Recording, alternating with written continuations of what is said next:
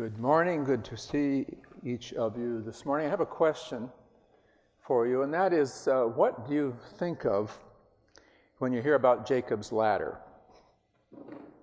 Are we climbing Jacob's ladder?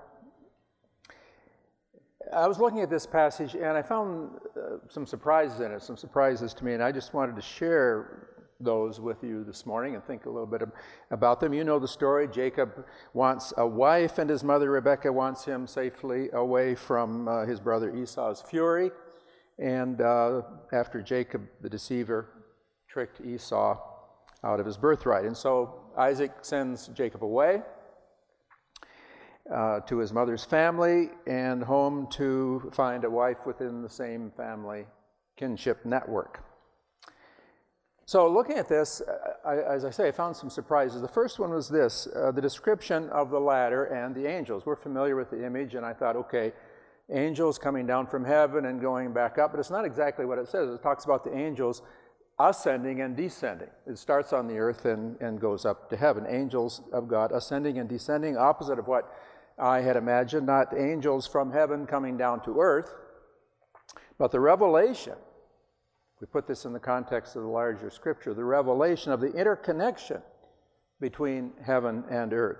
Heaven and earth are more intertwined uh, than Jacob could have imagined. So that, that surprised me. The second thing was what I think is Jacob's misunderstanding here, uh, reflecting a common cultural view of, of the time and maybe still persists in some ways.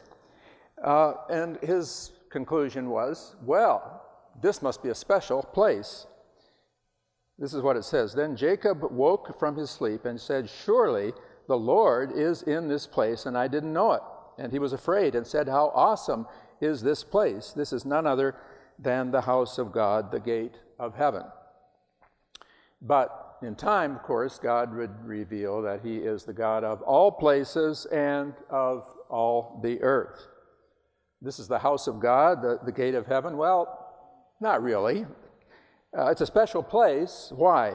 Because it happened to be the place of encounter, the place where Jacob encountered God, where God encountered Jacob. Otherwise, it's incidental. Nothing in the story suggests that this was a place of special significance in and of itself. In fact, the passage describes it simply as that place, uh, this place, a certain place.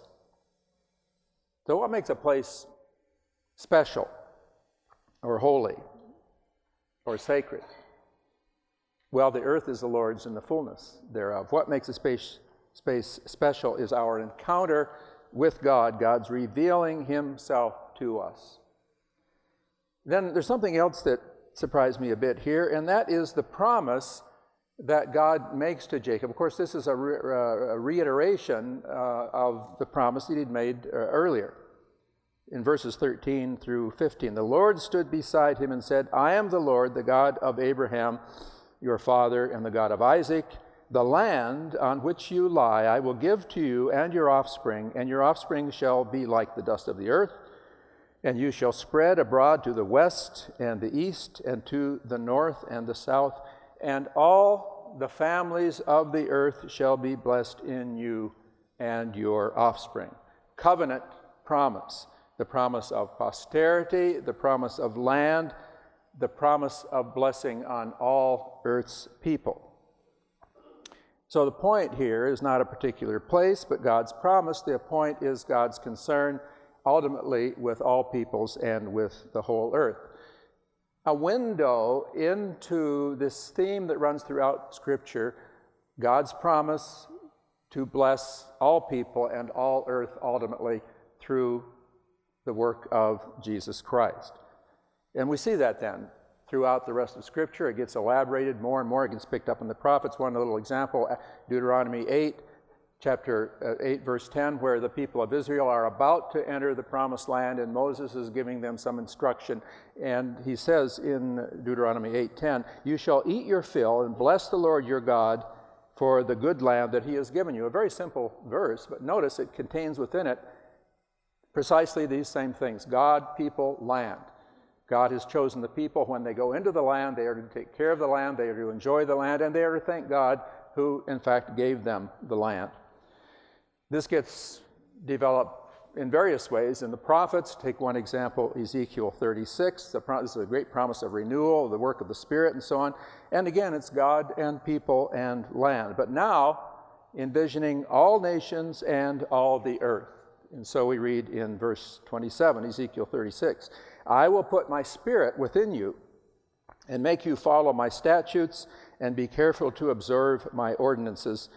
Then you shall live in the land that I gave to your ancestors, and you shall be my people, and I will be your God. But then in the following verses, it goes on to expand that to God's blessing for all nations and for the whole earth, land everywhere.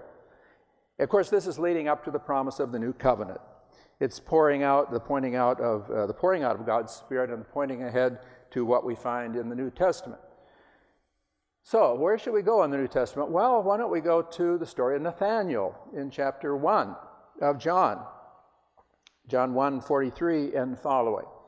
And here, again, you know the story that Jesus decided to go to Galilee. He found Philip and said to him, Follow me. Philip was from Bethsaida, and uh, he found Nathanael and said to him, We have found him about whom Moses in the law and, and the prophets wrote, Jesus, son of Joseph from Nazareth. And you remember Nathanael's response, What, any good thing come out of Nazareth? And Philip said, Well, come and see. So he went to see, and when Jesus saw Nathanael coming towards him, he said of him, Here is truly an Israelite in whom there is no deceit. And Nathanael asked him, Where did you come to know me? And Jesus answered, I saw you under the fig tree before Philip called you. Nathanael replied, Rabbi, you are the Son of God, you are the King of Israel. And Jesus answered, Do you believe because I told you that I saw you under the fig tree? You will see greater things than these. And he said to him, Very truly, I tell you that you will see heaven opened and the angels of God ascending and descending upon the Son of Man. A clear reference to what we just read in Jacob uh, about Jacob's ladder.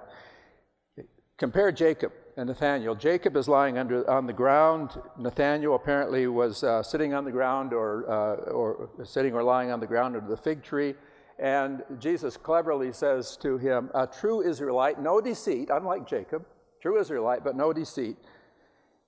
He sees something in Nathaniel. And the key point then comes in verse 51, where Jesus says, very truly, I tell you, you will see heaven opened and the angels of God ascending and descending upon the Son of God. The same emphasis, the same image, and a clear reference to Jacob's, Jacob's and Jacob's ladder, again with the angels ascending and descending.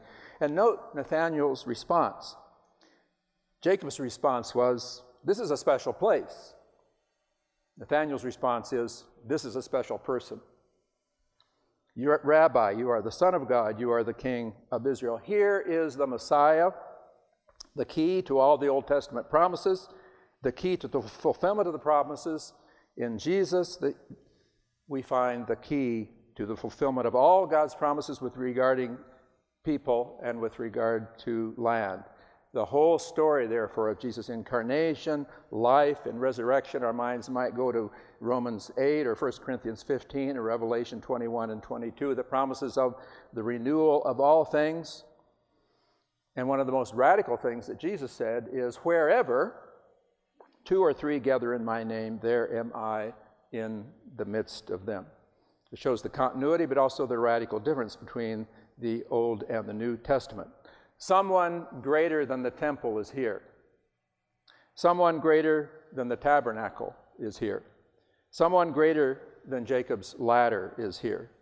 Jesus Christ, the true temple, the true tabernacle, the true Jacob's ladder who joins heaven and earth in one in his incarnation and resurrection, and who makes us his body.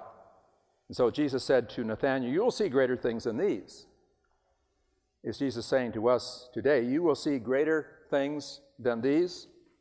So, what we have is a special person, Jesus Christ, special people and God's concern for people of every tongue and language, a special place, the whole earth, God's will to be done on earth as in heaven. We will see greater things than Jacob saw, we will see greater things than Nathaniel saw, we will see a greater, we see, we serve a greater person, Jesus Christ, who by the power of the Holy Spirit will work through us to fulfill his amazing promises.